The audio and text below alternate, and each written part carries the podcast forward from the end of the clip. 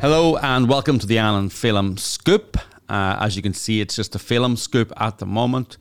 Uh, due to our conflicting schedules, love that phrase, uh, we have done, we're doing different parts of the Allen Film Scoop this week, and Never the Twin Shall Meet. So this is week one hundred nine of the two weeks to flatten the curve lockdown. That's right, two weeks, we're all in this together. Children are still wearing masks in parts of America. And uh, whilst the, the the great and the good and the elite and our betters are going to award ceremonies without masks and concerts, we're not all in this together. And when someone tells you it's two weeks, never believe them. So I'm going to introduce the show and do an interview, and then Anne is going to do an interview, and then I'm going to sign off because we're we're all over the place, confused. Uh, you probably will be after this week's show. Um, so what's on this week's show? Um, is it, first of all, is it time to defund the F B I? From F B I lovebirds to F B I fake kidnapping plots, is the F B I the original and most dedicated of the Never Trumpers? Uh, and we look at the world's richest man buying a media communications organization is bad for democracy, says uh, bad for democracy and the world, says another media organization by the, owned by the world's second richest man.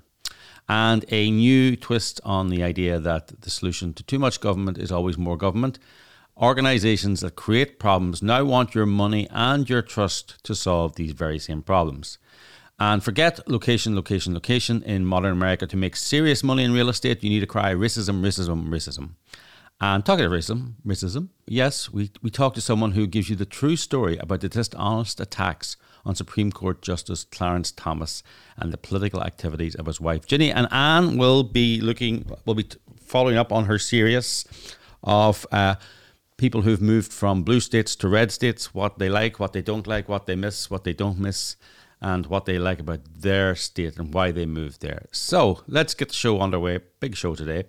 So either the F B I are very stupid or very politically corrupt. And I'm going with the latter.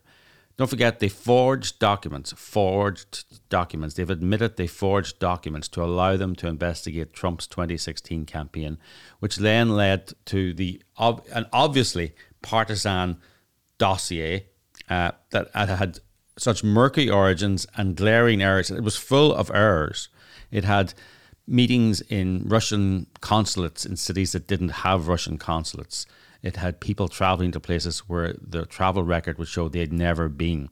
Uh, it should have been laughed out of the FISA court. Instead, the F B I forged documents and and slandered uh, a C I A operative. So just to show you how corrupt they are, the C I A approached Carter Page. Uh, they knew he was traveling to Russia, and they said, look, Russians are going to approach you to try and turn you. Would you talk to them, cooperate with them, try and find out what they're trying to find out, work for us? So he agreed. He he voluntarily agreed to work for the C I A at great personal risk, at great business risk, uh, because he loved his country and he, he wanted to help the C I A. So it involved him then meeting lots of dodgy Russians and br- briefing C- his C I A handlers when he got back or in country. And who knows, bringing invaluable intelligence to the C I A. And when the F B I wanted an excuse to uh, surveil and try and find dirt on the Trump campaign, what did they do? They went. To, they looked at Carter Page, who was advising the Trump campaign, and they said, oh, look, he's meeting dodgy Russians. They hid the fact that he was actually a C I A asset, and they forged a document that said he was a C I A document uh, asset to say he is not a C I A asset. So that is what the F B I, not a surprise now that the jury has decided that they set these four guys up, or two of the four guys up, in, in a fake plot to kidnap Gretchen Whitmer, the Michigan governor. And don't forget, this was before the twenty twenty election. And then the left and the media were able to spin this as a Trump-inspired kidnap plot. Uh, I think it's time to defund the F B I and disband the F B I. Um, what it does can be done by other agencies uh, that are not Washington-based, that are not elitist, that can be more localized. Most of American life, the F B I did not exist. Uh, and I think we can go back to the F B I not in, not existing. I mean, what do they, they investigate bank robberies. I think uh, local police can investigate bank robberies. They investigate espionage against America. I think there are other organizations that can do that. Um, this is not. This is an organization not fit for purpose. From Strzok and Page, planning to bring down the Trump campaign, fantasizing about bringing down the Trump campaign, in between fantasizing about other things. Uh, Strzok and Page, the F B I lovebirds. Um, you know, don't forget, Page, Strzok said we're going to have, we're going to need to launch the Trump investigation now as an insurance policy in case he gets elected. In other words, if he gets elected, then we'll have something to unelect him. You know, and all the time, by the way, before when they were setting up these this fake Gretchen Whitmer plot, kidnap plot, Hunter Biden's laptop was there with all his corrupt dealings with communist-owned Chinese companies and Ukrainian, Russian-backed Ukrainian companies. And he was there's emails were saying where he was cutting the big guy, his father, Joe Biden, in for ten percent. And the F B I, F B I never investigated. The F B I never communicated. And they allowed former F B I operatives to say this had all the hallmarks of a Russian disinformation campaign. And now they're saying this, uh, you know, not they, but the media are now saying, oh yeah, this laptop is genuine and the emails are genuine. Uh, this is why we're making the My Son Hunter movie. That This is why, and we'll be releasing excerpts of the My Son Hunter movie soon. And uh, uh, we we'll hope to bring them, those to you very shortly. This is this is why the truth needs to get out. This is why you can support My Son Hunter uh, uh, movie at my son hunter dot com. Um, it's a great movie. It's the truth. The media is finally catching up that it's the truth. It couldn't have been better timed. If you helped make it happen, thank you so much. You're part of a great movement. You're part of a, a, a, a helping get the truth out. And boy, are we going to get the truth out. And talking about the truth, Elon Musk has bought almost ten percent of Twitter. Uh, the Washington Post published an op-ed saying that this was a dark day for democracy and will be bad for Twitter. And it's highly disconcerting. And they want federal regulations to prevent the rich from controlling social media. Jeff Bezos, the world's second richest person in the world, owns the Washington Post. So you here you have one multi-multi-billionaire who owns a powerful media organization which covered up the Hunter Biden laptop story, uh, saying that another billionaire cannot own uh, ten percent of Twitter, which allows the government of Iran to tweet, which allows Hezbollah to tweet, but does not allow uh, President, former President Donald Trump to tweet. Yes, I think, and by the way, the person who wrote the op-ed, Ellen Powell, I think that's how you pronounce her name, she famously, uh, you know, she's put up as this person who took on Silicon Valley and its sexism. Let's forget, don't forget, she alleged she was treated in a sexist way and discriminated against. A jury found she was not. A jury, jury found that she was either mistaken or lying about her allegations. And she still has credibility. We're supposed to still listen to what she has to say. You know, a jury found that actually her company did not discriminate against her, was not sexist, that Silicon Valley is not systematically sexist. So uh, let's let's not take the Washington Post seriously and not let's not take Ellen Powell seriously. And I think we should especially not take the Washington Post seriously because, you know, only last week did they finally, seventeen months after it emerged, after the New York Post wrote the story, did the Washington Post admit the Hunter Biden laptop was genuine? Did they admit the emails within it were genuine? The big guy emails, the fifty percent emails. And they go through all this elaborate process in their articles in the Washington Post saying, here's how we got it. We we got two experts to anal- analyze the, the, the data and the hard data and all the data I don't understand. But this could have been done seventeen months ago. And by the way, you can do it a lot in ways that are a lot less complicated. Most of these emails, six people were C C'd, you know, five people, four people. You write to them all at those email addresses saying, did you get this email? Is this email genuine? Does it correspond to your records? Tony Bobulinski said all those emails were genuine. He was on public giving interviews about that. You ignored those Washington Post. So um, I think we'll just not listen to you when you talk about people, rich people owning media outlets or communication outlets uh, because until you uh, clean up your own house. What else is going on? Oh, yeah. No, the American Academy of Pediatrics is going to partner in a first-of-its-kind uh, blueprint for youth suicide prevention. Uh, as someone said on Twitter, I have a blueprint for them. Don't sign off on prolonged school closures and aggressively promote masking on children's beautiful faces. Yes, if you wanted to, you know, have a blueprint to stop youth suicide, the best place for children is in school with their friends in structure uh, that they really love.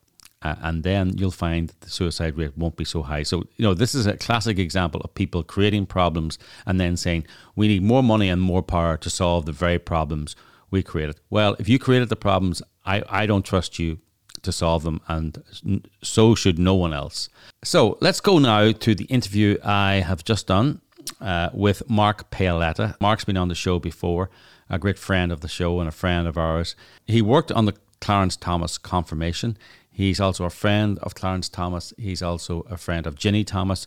You may have seen all the articles about Ginni Thomas's political activism and why this means that Clarence Thomas should be recused from all these cases that liberals would like him not to have a voice on.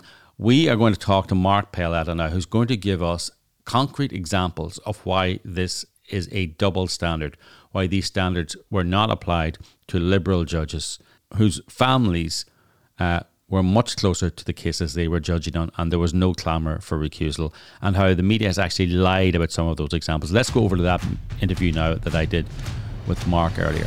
Welcome to the show, Mark. Thanks, Dan. Thanks for having me on again. Yeah, no problem. No problem. So, yeah, the reason we wanted to talk to you is because you worked on the confirmation of Justice Thomas. You've, uh, you're, I think, you're a friend of Justice Thomas and his wife Ginni. Uh, we know Ginni well, also. Now, there's a lot of stories out at the moment about Ginni Thomas's political activism uh, and how that is the basis for. should be the basis for Justice Thomas recusing himself from controversial Supreme Court cases. Uh, by the way, all, most cases nowadays are controversial.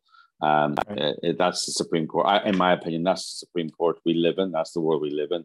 So on, on the face of it, by the way, this, this seems like a reasonable request, does it not? If your wife is involved in pol- political activism about topics that you will be judging on, perhaps in the interest of fairness, you know, uh, you shouldn't uh, comment on it. Tell us what's wrong with that uh, idea. Yeah, the idea is that you're two independent people uh, who have your own views. And mm. so a judge, when they go on the bench, takes an oath uh, to, you know, to, to do his or her job as a judge.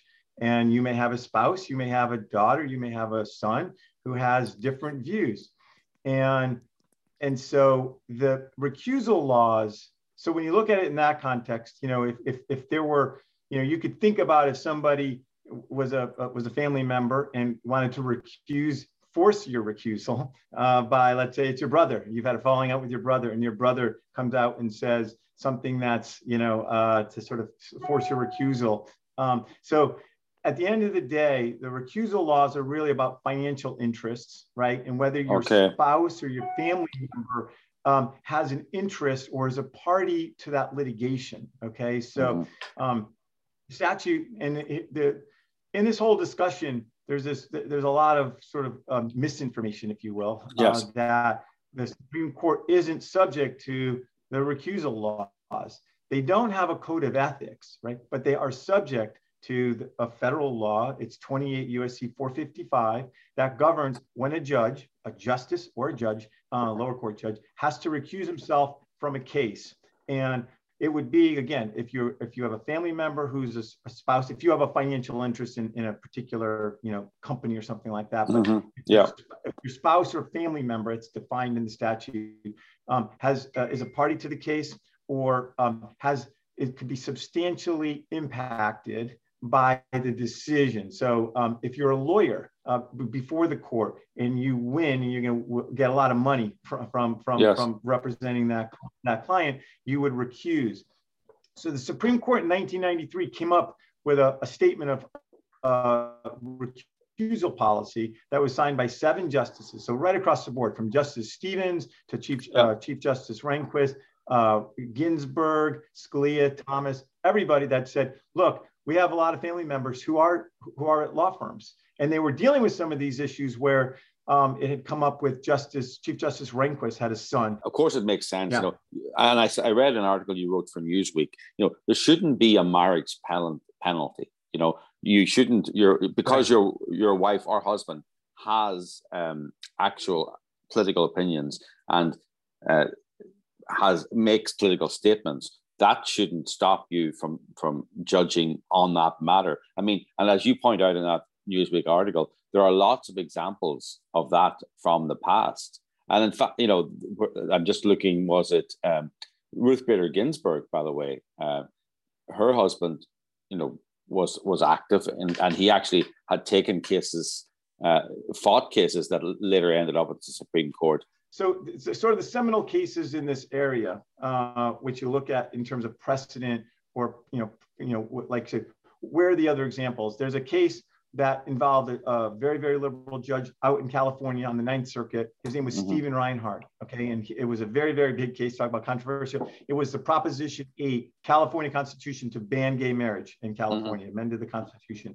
And the A C L U, as you could imagine, came in very strong uh, against that and saying yes. it was unconstitutional. That, okay, so at that lower court, when it was first challenged, the A C L U was headed by Judge Reinhardt's wife. She was the executive director of the A C L U of Southern California.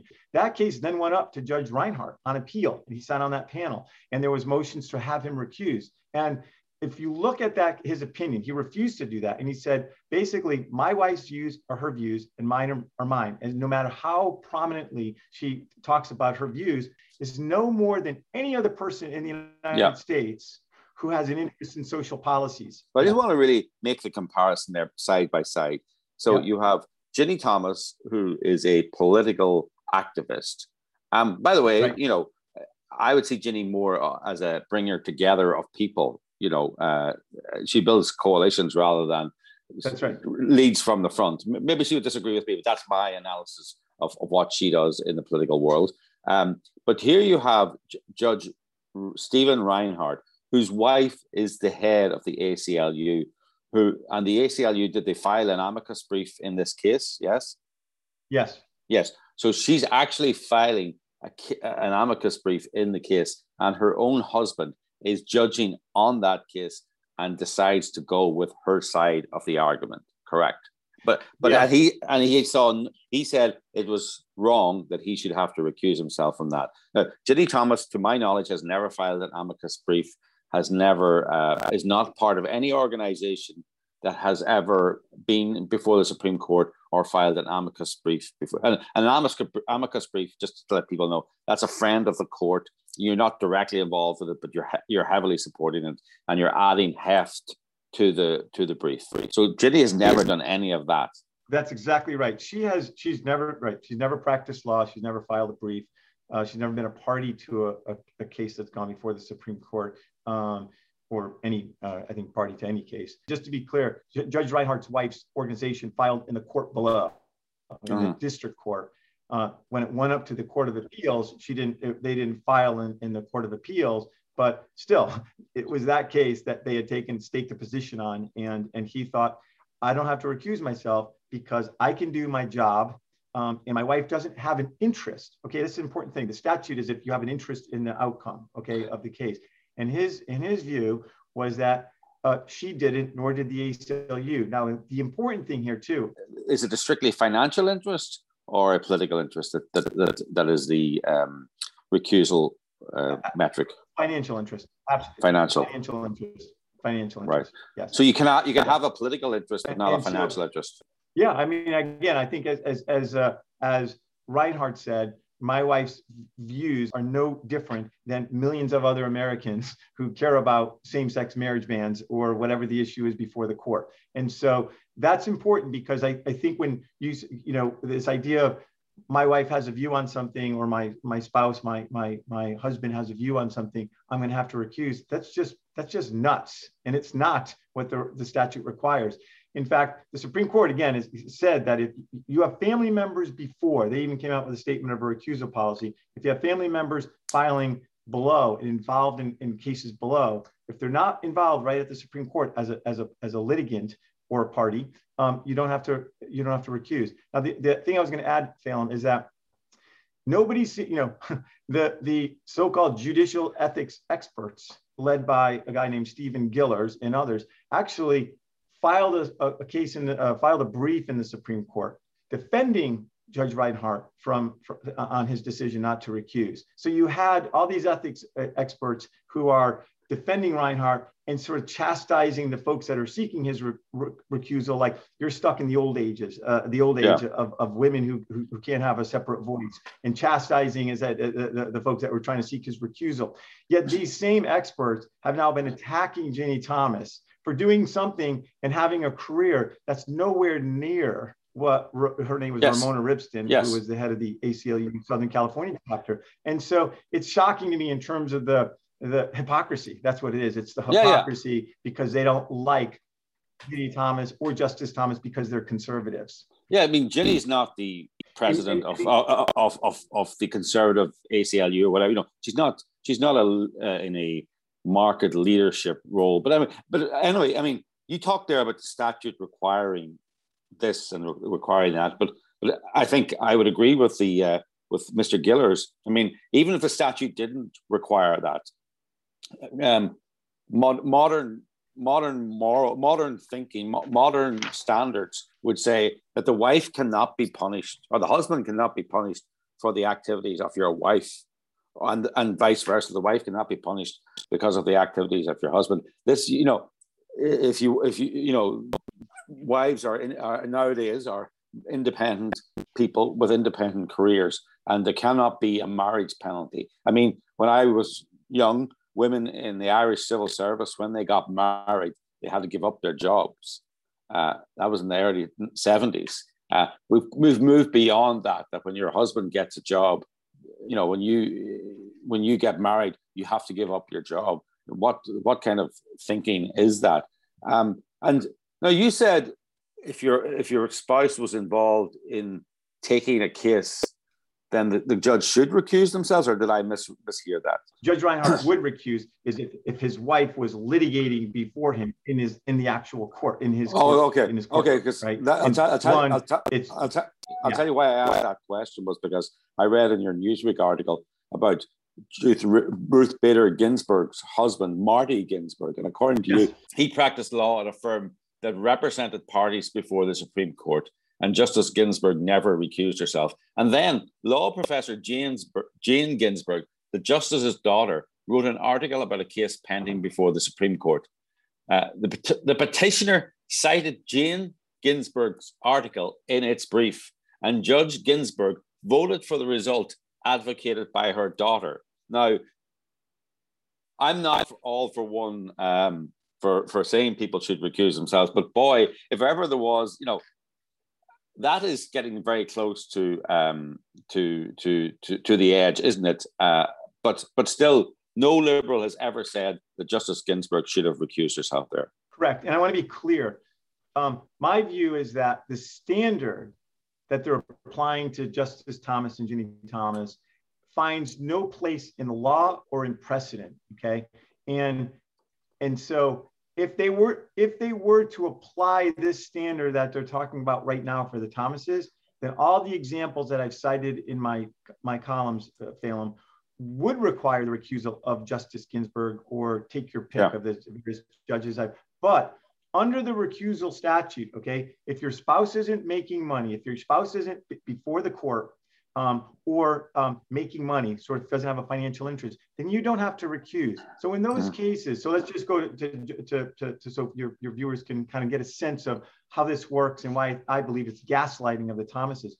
Justice Ginsburg, um, you, you know, uh, her husband was a very, very prominent tax lawyer up in New York. When she gets appointed to the D C circuit, they come down to D C, she was up in New York, and he joins a firm in, in uh, D C, and for the from for the time until he passed away, a year before he passed away, from nineteen eighty to two thousand nine, he practiced law at a very prominent law firm in D C.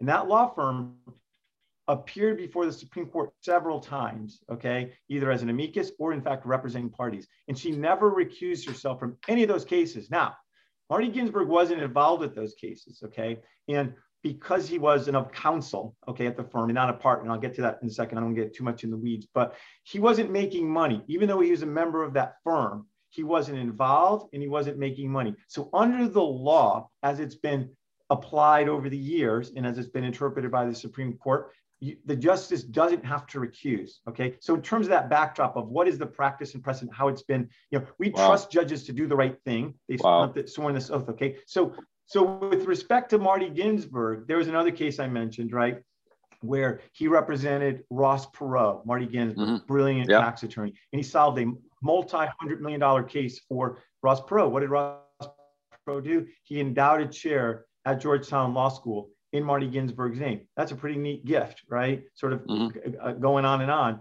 And yet Ross Perot's company and Ross Perot individually appeared before the Supreme Court several times. Now, somebody could say, wow, how can you sit on that case when your husband has a chair named after the guy who's before your, your, your, your, before the court? Yeah. And the answer is because not, there's no real financial interest in that case, and, and she shouldn't recuse. All I'm saying is, if you're going to apply this standard to the Thomases, okay, then yes. all of these other examples are actually way, way past that line. The example yeah, totally. of Jane totally. Ginsburg, she was a law professor at Columbia, copyright expert.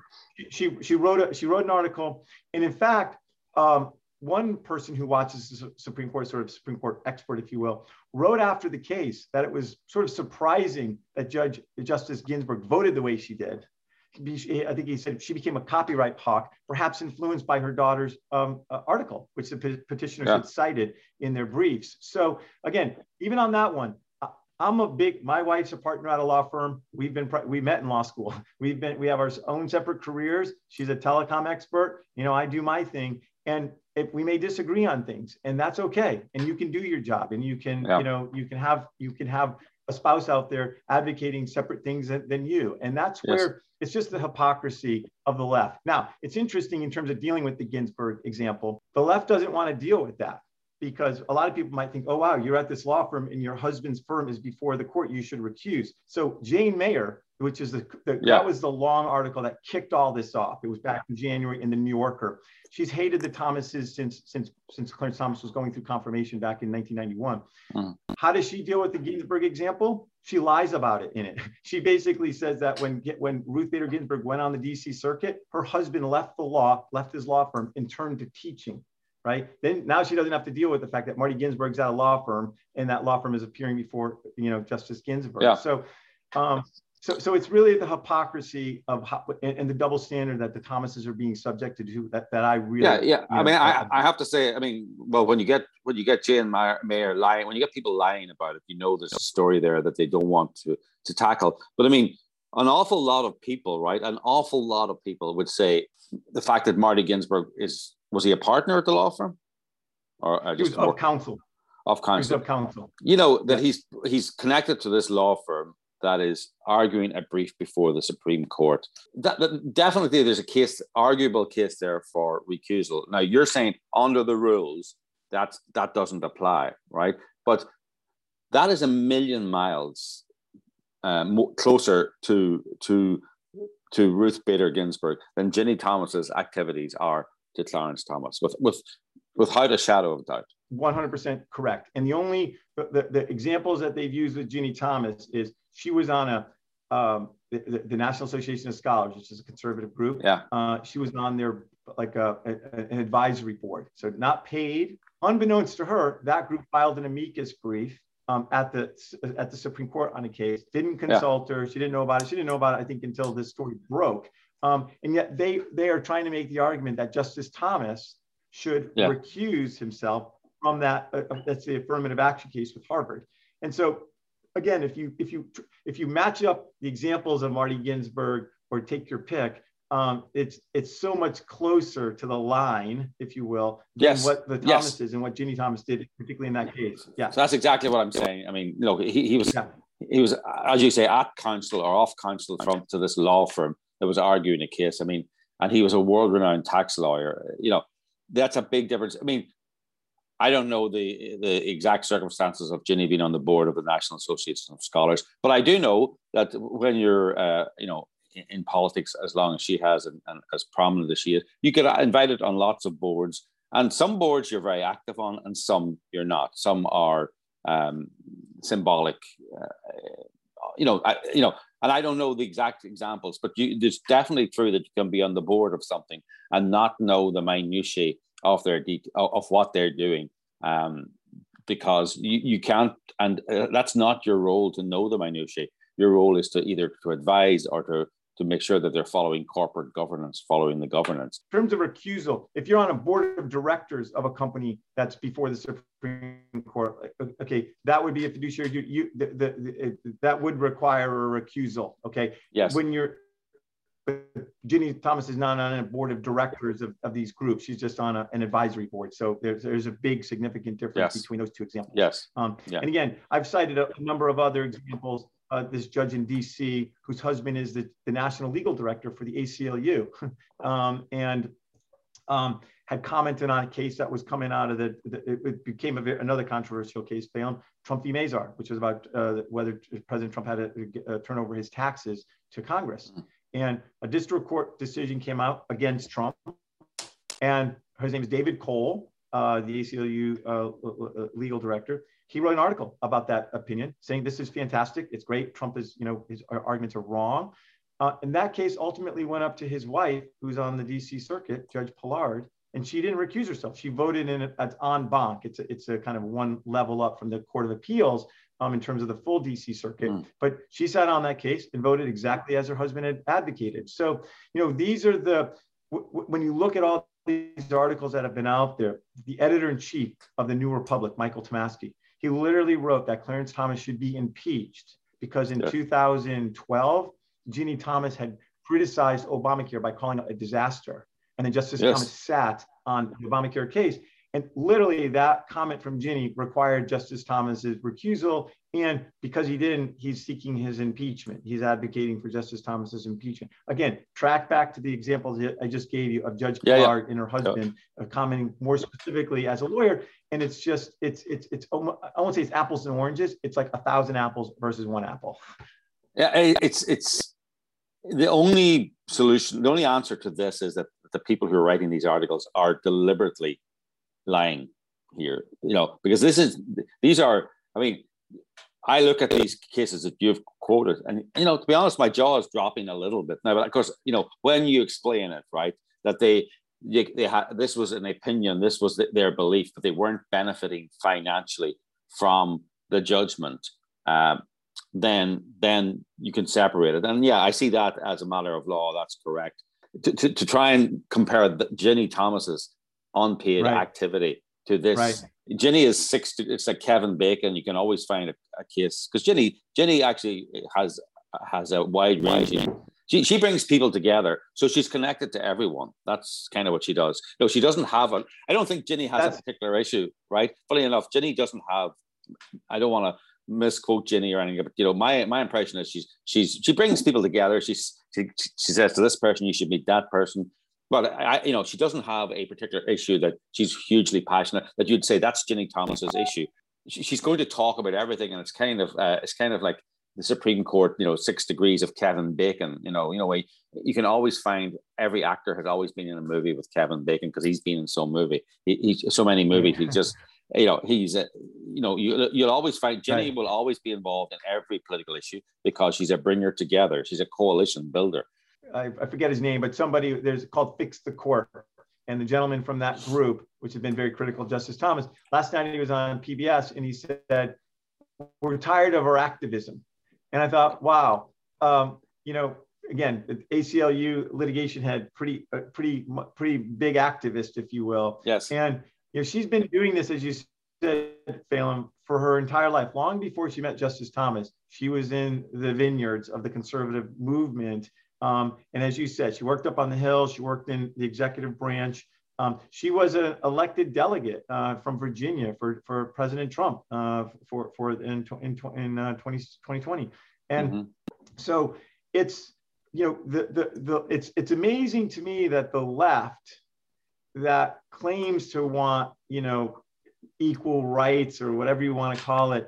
Um, Uh, is, is demanding that Ginni Thomas give up her career. That's correct. And when she's been doing this her whole life. And then when you look at what her career is and how it doesn't, does not intersect with the Supreme Court and how they make up these connections when yes. right in front of them are these connections that are staring them right in the face, like the A C L U litigation director commenting on a case that's going directly up to his wife, who's a lawyer, who's commenting on the legal arguments, you know, um, is, is astonishing to me and just shows the hypocrisy. Um, and then you have, of course, as I, I point out in my article, in terms of a conflict, if you will, and an open mind, because that's what these, you know, sort of conflict of interest mm-hmm. go to, right? When you have Ruth Bader Ginsburg ripping into President Trump in twenty sixteen, calling him a faker, and and and and and saying she's afraid to live in America if this guy gets elected, and, and yeah. criticizing him for not releasing his taxes, and criticizing the press for not pressing him harder. And then lo and behold, you know, in twenty twenty, twenty nineteen, twenty twenty, she sits on a case on what? Donald Trump challenging a congressional subpoena to have to release his taxes, right? So do you think any fair-minded person would think that she could be fair-minded to, to President Trump in that argument when she already was belittling him? Yeah. No, and yet she didn't recuse herself, and nobody criticized her for sitting on that case. And of course, she ruled against President Trump. Yes. Um, so it's the... It, it, You talked about the, they really do believe, I think, that these rules, however they process it, it doesn't apply to them because they're the good guys. They're um, the good guys. And, and it's and it's very frustrating when I see these new standards applied to the justice and his wife that just, as I said, have no place in the law or in precedent. Yeah, no, that's, that's the thing. They believe they're the good guys. So the rules, so they're, they're, they won't be influenced by the same grubby uh, considerations that, that lesser people would. Um, but also, I mean, they believe in the good lie as well, uh, that it's, that they can lie, that if a lie uh, such as not referencing the Ginsburg case or referencing other conflicts, they uh, but you but but but applying a different standard to the Thomases, they believe that's a, a good lie for the for the greater good, and uh, then they've always had that opinion. You know, I, I just uh, sent out a, a tweet today on a, a, uh, something I just developed where you know Ginni Thomas sent texts to the chief of staff yes. concerned about election fraud and yes. urging, you know, Mark Meadows to fight on uh, in the courts uh, to challenge it, right? And I noticed this article yesterday where um, uh, Stacey Abrams, that's uh, right, uh, uh, lawyer, um, had f- made a filing. She, she's she, she she's been nominated to be an F E C commissioner. Okay, so that's this is right. why this article came up. And in twenty eighteen, she had filed a lawsuit, filed a brief um, that said that. Um, This, essentially, the election was stolen in Georgia, and that voting machines had ch- literally changed votes from Stacey Abrams to Brian Kemp. The machine uh-huh. had done that, and yes. um, and so here she's making these arguments in court, not just in a text, right, but in court. And what and so what happens to Ginni Thomas? She comes under fire for you know trying to trying to undermine democracy. Is nominated by. by President Biden to be on the, of all things, the Federal Election Commission. So it just shows you the, the and of course, Stacey Abrams never conceded and said that that election That's was right. stolen. Yeah, and yeah. in her testimony, uh, her name is Dara Lindenbaum, she said, um, Ted Cruz asked her, you know, when you say an election is stolen, does it undermine faith in democracy? And her answer was, uh, well, it depends. Uh, you know, it, it depends on the context. And so, yes. you know, we can never challenge an election, or you can't send a text r- raising concerns about an election, election fraud, or urging people to fight on uh, in the courts. And, and then I, it's just a perfect juxtaposition, again, of the double standard of when they do it, you know, when two spouses are working and they're out there and they have different views, they're great, right? How yes. uh, how progressive and how great they are. When yes. a conservative does it, it's you're corrupt, right? Yes. And of course, yes. there's a little bit of racism too that's layered in with Justice the Justice Thomas issue, right? That it's always somehow his wife has undue influence on him, just like they claim that Justice Scalia had undue influence on Clarence Thomas. And it's such a racist, you know, um, smear. Uh, and and that, but but but again. I think at the end of the day, they've really got spun up. They tried to take Clarence Thomas out in nineteen ninety-one. As you mentioned, I worked on those things. It was awful, yep. unprecedented. Um, he, you know, Justice Thomas uh, fought back, shall yes. we say, and uh, called them out and was confirmed. Um, and they thought they were trying to marginalize him once he was on the court. And now he's, you know, uh, thirty years later, he is the, they call it the Thomas court, yes. right? He yes, is, yeah, uh, yeah, yeah. leading originalist on that court. And must be driving, the, yeah. I mean, I don't know. It must know. be driving the, the, the, the left crazy. I don't know Justice Thomas, uh, but I've, you know, I've read a lot about him. I've seen his, the brilliant documentary about him, Created Equal, which you can, is it back on Amazon, yeah. Mark, is it? Yeah. Um, and uh, back on Amazon, know, yeah. Yes, yes. Uh, you can see it on Amazon, called Created Equal, The Life of, of Clarence Thomas. But I mean, the idea that anyone would have any undue influence on that man uh, would is really is stretching, uh, stretching believability. And, you know, look, just, Justice Scalia, Justice Scalia, and and uh, Justice Thomas, they both had very similar uh, judicial opinions, I believe, judicial philosophies, and they probably cross, they probably supported each other. Not, not there was no undue influence. But you're right; it's a, it's not a double standard for for the Thomases. It's a triple, quadruple standard. So uh, yeah. on that, on that, yeah. on that. Um, oh yeah, I believe you're working on a book. Uh, the book of the uh, Created Equal? Yes. So um, thanks, Phelan. We just finished the book. It's off to the printer. It comes out June twenty-first. It's called Created Equal, Clarence Thomas in His Own Words. And what happened there is the movie was made. It's, and again, I urge your viewers to, to, to, um, to rent that on Amazon or on manifold productions dot com. But it's a, it's a two-hour movie about Justice Thomas's life. It was unprecedented in that Michael Pack, the director, Uh, interviewed Justice Thomas for twenty-five hours and Ginni Thomas for six hours, and um, and it was a two-hour. It was it became a two-hour movie, and lots of that interview, obviously, you know, ended up you know not making it into the movie. And so yes. when we got done with the movie, I thought it would be great to package up, you know, the the the, it, the interview and make it into a book. So that's what this yeah. is. It's the follow-on to the to the movie. It's called Created Equal. Uh, Clarence Thomas in His Own Words by, by Mark Paoletta and Mike. Yeah, and you can order it, pre-order it now on Amazon.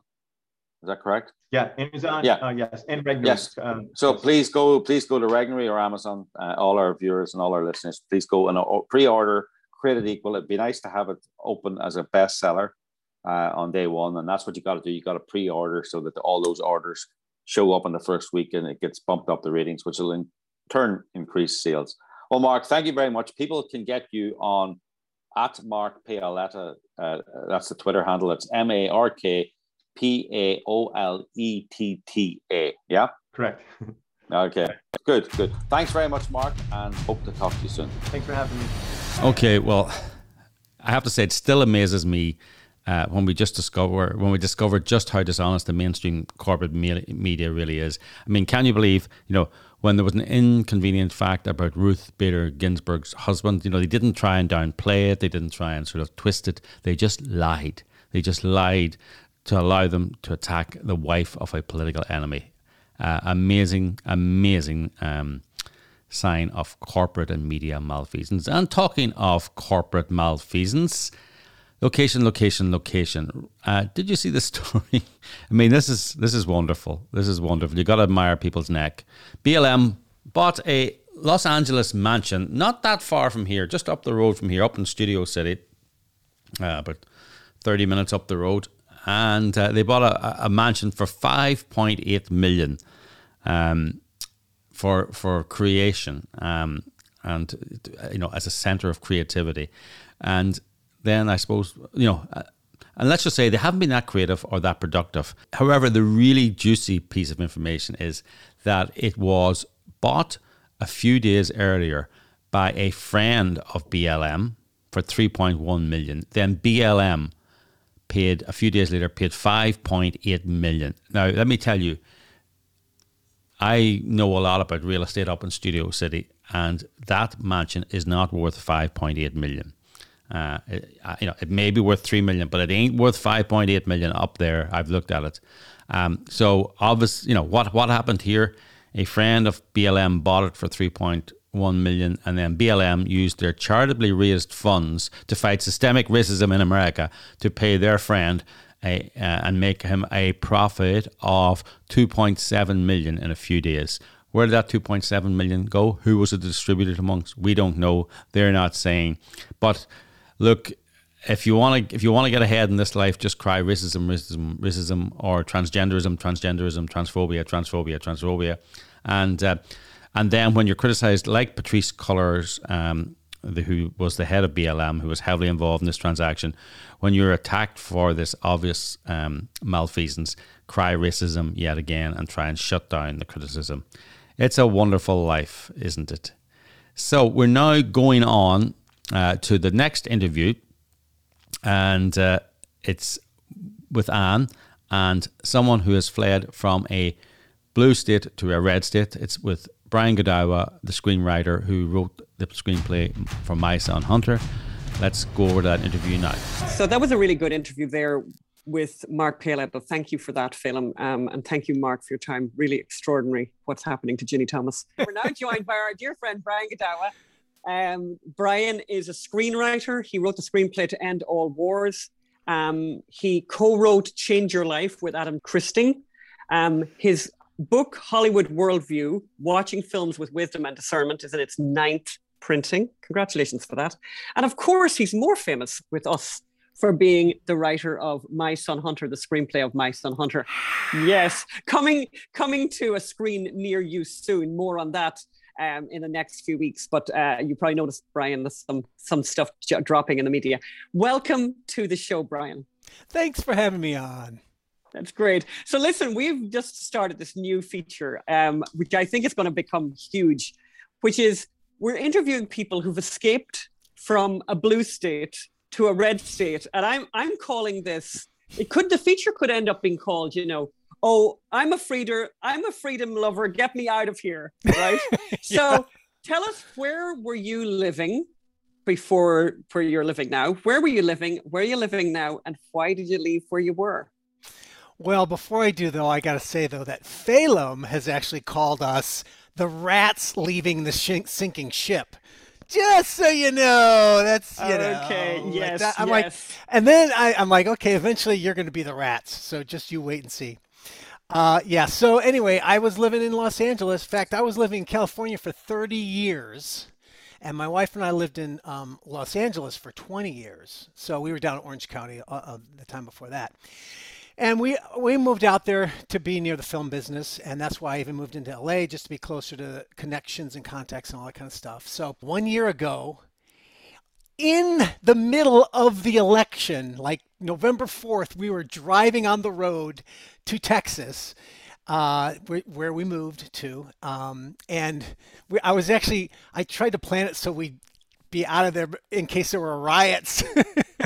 But that's just because I didn't know the election was going to be stolen. So, you know, uh, okay, but anyway, go, like, go back, go back. So you, you've, you've jumped ahead there. Why did you leave California? We've got beautiful yeah, weather yeah. here. The beaches are gorgeous. It's extraordinary. As you said, yeah. the movie industry is here.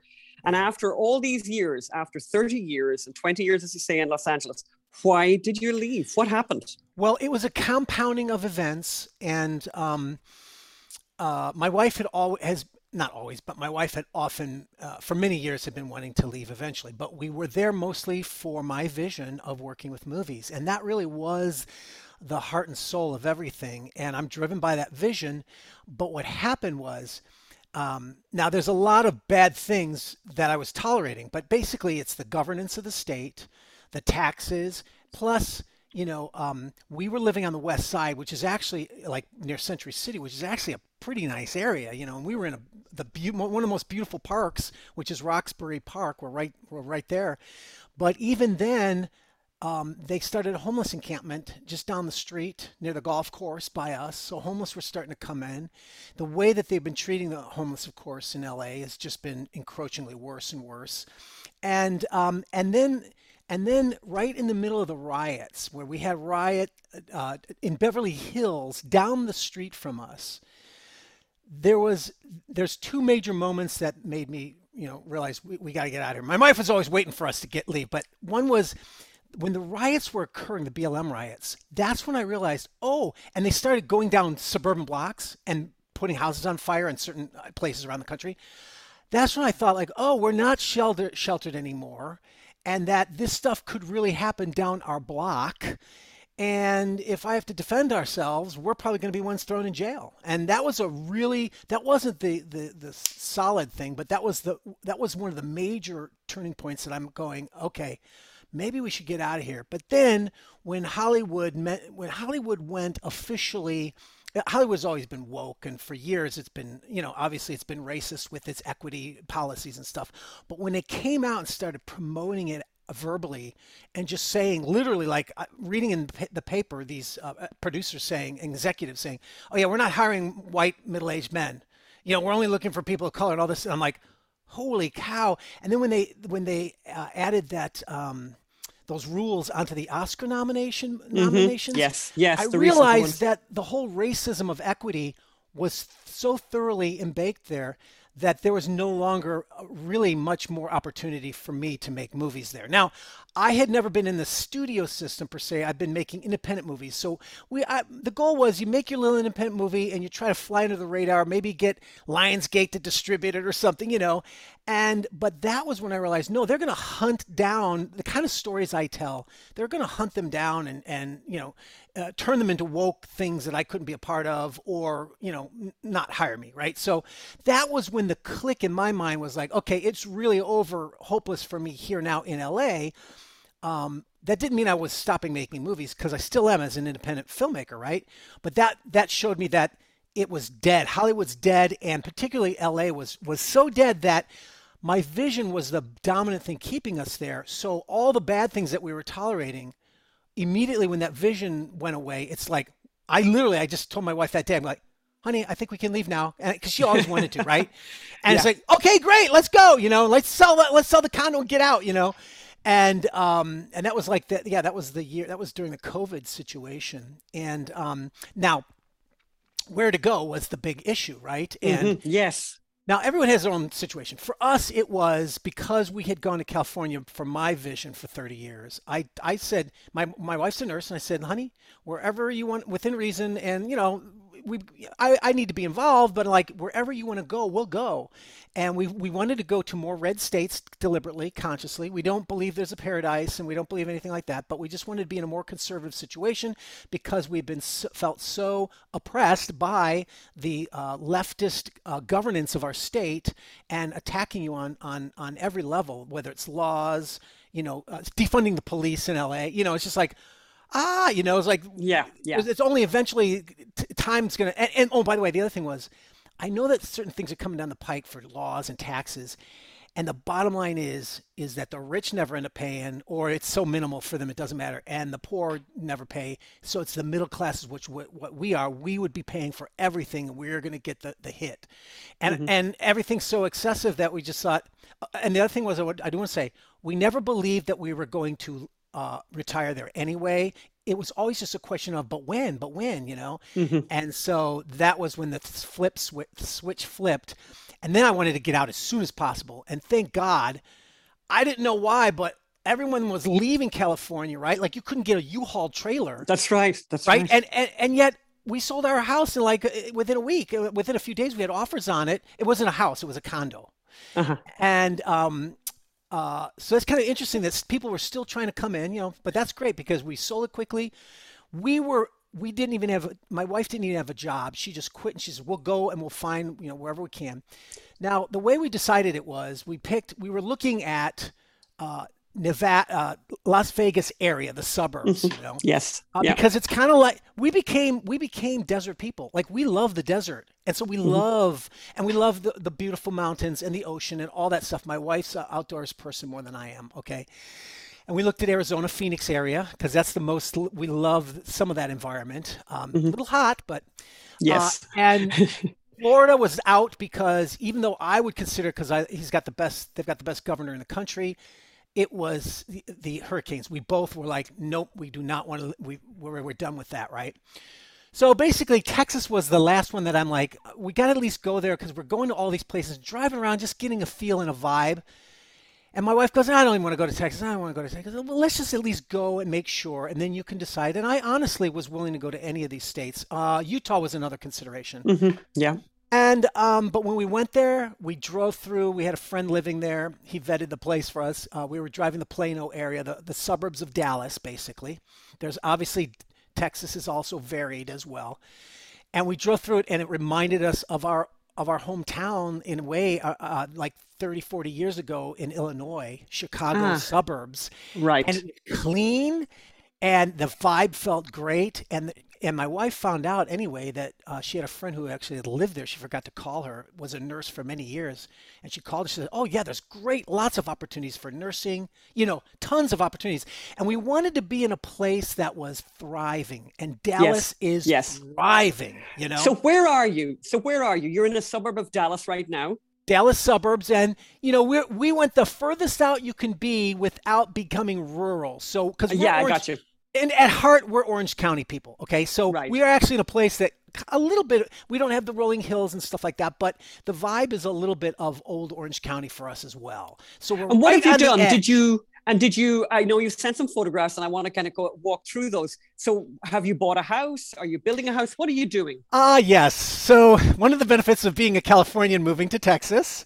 You have um, more money when you sell here, right? Yeah. Yeah. Uh, uh, so we had a condo. And uh, yeah, we've been there for twenty years, so it had over doubled, it doubled in price. Mm-hmm. But um, we were still ju- we were happy that we weren't screwed by the uh, you know, if you make over five hundred thousand, you know, in your uh, capital gains, you get taxed. So we were under that, so that was good. But basically, we came and bought a new house that was just being built in Texas. Like I said, the outer reach of the suburbs. So we still got all our stores around us, and right beyond us is all the, the bigger fields and stuff like that where other people are moving who like to be away from civilization. We want to be near malls and stores still, sure. but we just yeah. don't like the city. We hate the city. You know what I mean? So, so what are you building? We're, I mean, I'm looking at some of these pictures now you're showing. We're putting them up on screen here. What okay. are we building here? And so, where are you at with the building? First one, I think, is going to be the the the... for sale sign. So what happened was we were going around looking, this is over a year ago, and uh, they're they're building houses. Now the housing shortage is, is real acute even here. Like right now mm-hmm. you get like ten offers on a house. So it's really hard to buy, and even new houses.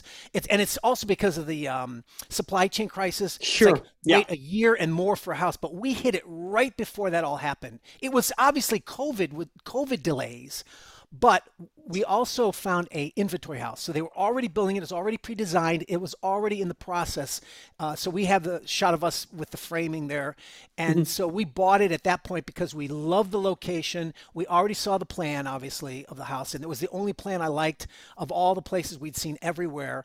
And yeah, got, we got to buy a new house with cash and have lots of money left over from our sale in California from a wow. condo. And it's yeah. a single level, like, I don't know, twenty, twenty, two hundred square feet or something. It's not huge, but a lot of huge houses in Texas. That's sure. for sure. But we're and just so a when couple. Will that, and so you're still building, so it's not done No, yet. no, we're in. We're in. Oh, that, you're in. The oh, so building, now we see, there's the picture of the of the new house then finished. Exactly. So oh, now wow. that's our beautiful little block. We're on the corner. So a lot of, a lot of times now these new houses, they're built right on top of each other, right next to each other, and it's just horribly, you're feeling scrunched. Yes. We found this corner lot where it's like really airy, no houses around us except for on one side, and it was just beautiful and gorgeous, single level.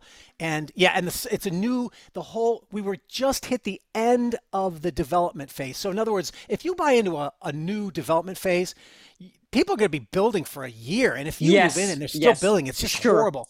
Yeah. When we got in, we only had like three months or four months of building around us, and it's pretty much done now. So we got So when the- you moved, so when you, so first impressions of living in Texas, living in Dallas. What are the first impressions? What strikes okay. you? What's different? There's a lot of things. First of all, I would, for, for me personally, the biggest thing is the weather. I, we didn't, it's very weathery here. That's the word that yes. you use. It's I make weathery. The point, I, I, when I talked to our other guest who had moved from California, she moved to Utah, I said, you know, basically everywhere except for California has a thing called weather.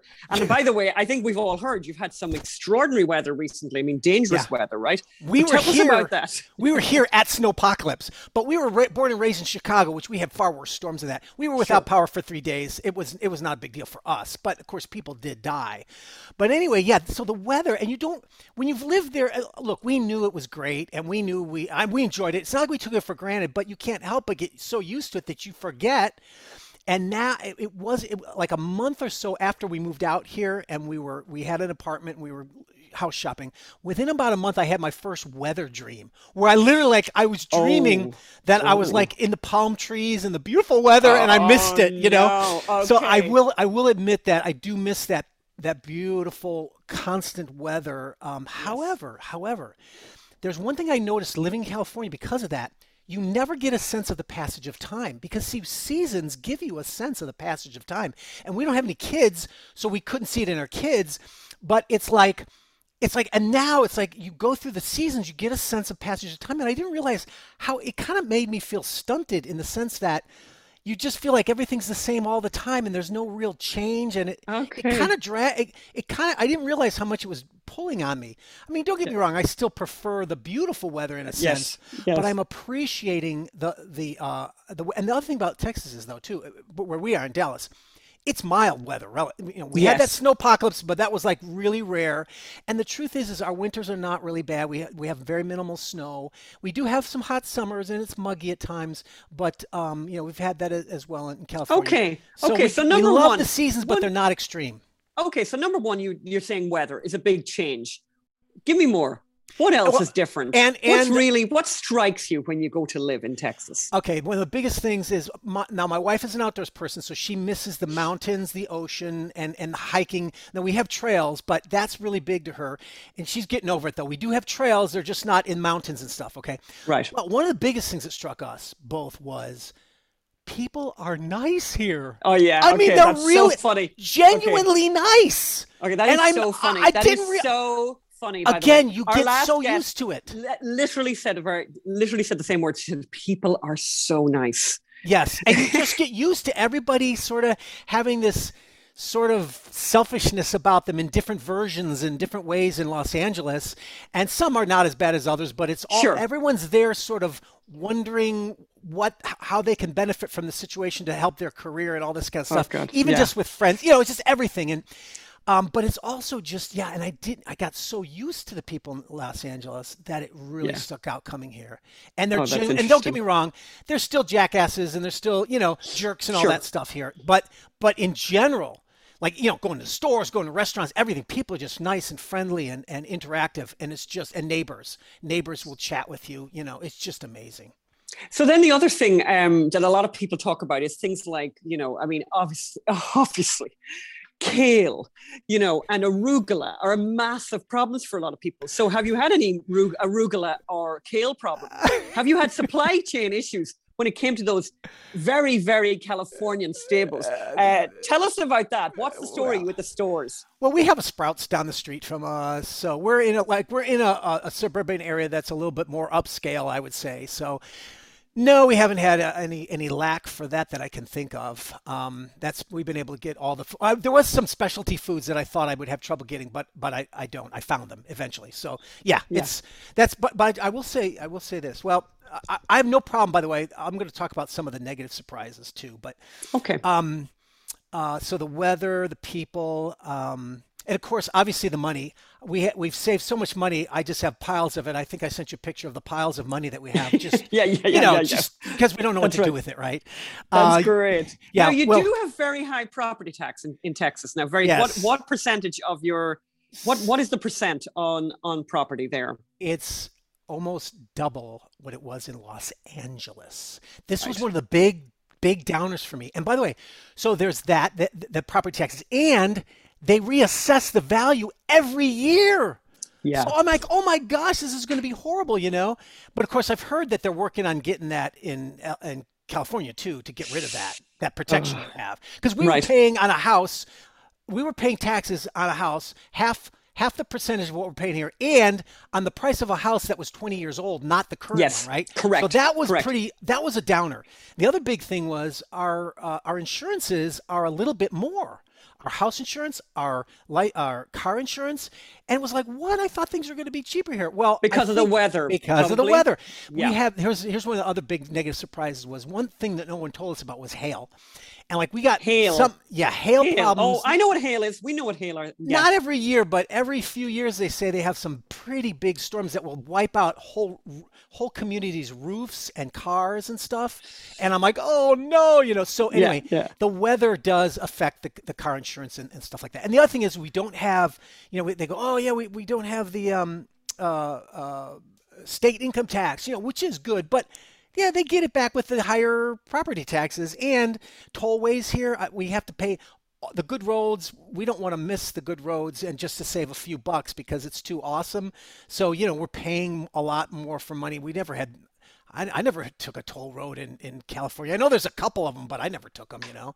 Yeah. So yeah, there's some, I, I'll admit there's some disappointments here. Now, one of the other big things was restaurants.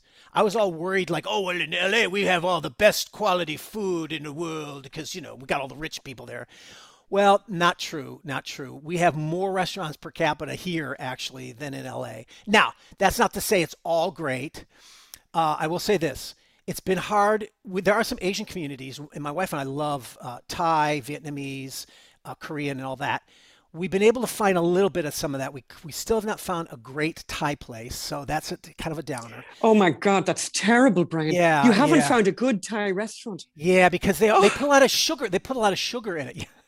No, but, and by the but, way, yes, they do. Yes, I know that. I, I, I will say that. I'm very shocked. I'm always very shocked when I look at Thai recipes and see that yeah. one uh, cup of sugar. Horrific. Yeah, it's crazy. Yeah. It's crazy. But but but they didn't have that back in L A, and we just recently have found one that that is might be good on that on that level. But you see, in in California, that white stuff, that sugar is obviously illegal. But uh, yes, crack cocaine. Yes. Crack cocaine is that's fine, okay. You know? yeah, yeah, yeah, yeah.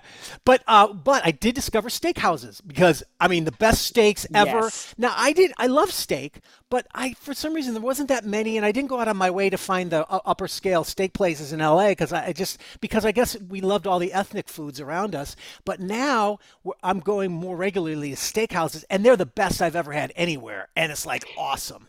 And how do you like your governor then? So you have Governor Abbott there, is that right? And how how how you liking him? Yeah, you know, he's no DeSantis, but he, at least he's not a, a a Newsom. You know what I mean? So in other words, you know, he's a Republican and he's pretty conservative, and like, you know, he. But he, I think he's the kind of guy that barks but doesn't bite as much. But I still have a lot to learn because his most recent uh, thing was, uh, which I loved, was he was announcing we're gonna we're gonna sh- start busing.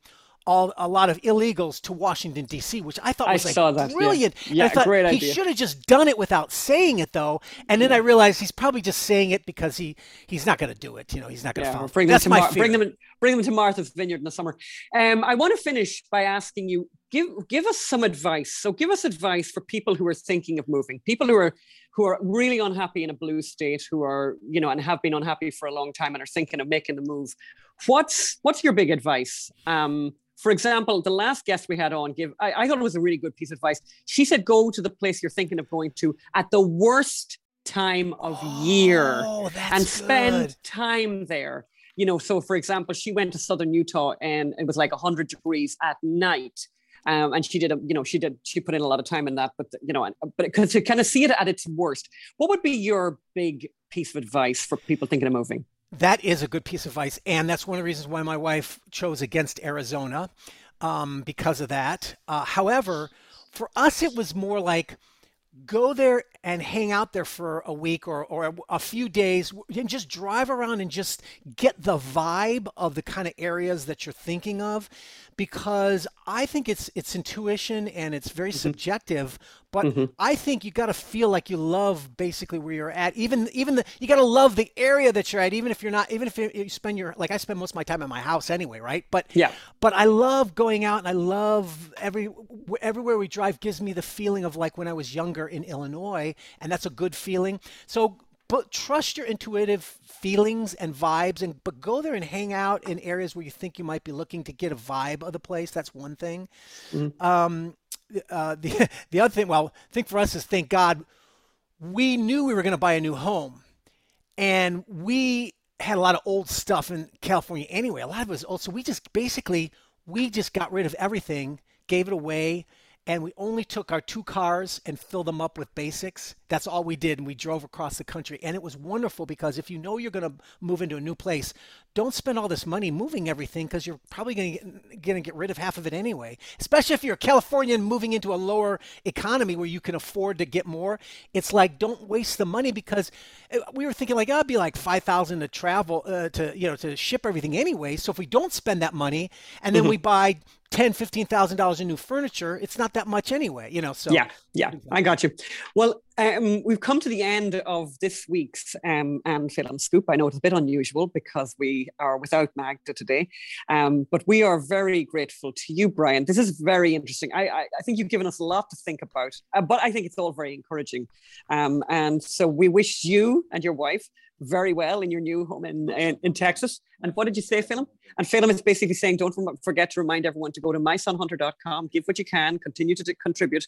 We want this film to be seen by as many people as possible. And as you probably saw, we, you know, I'll put up the headline right now.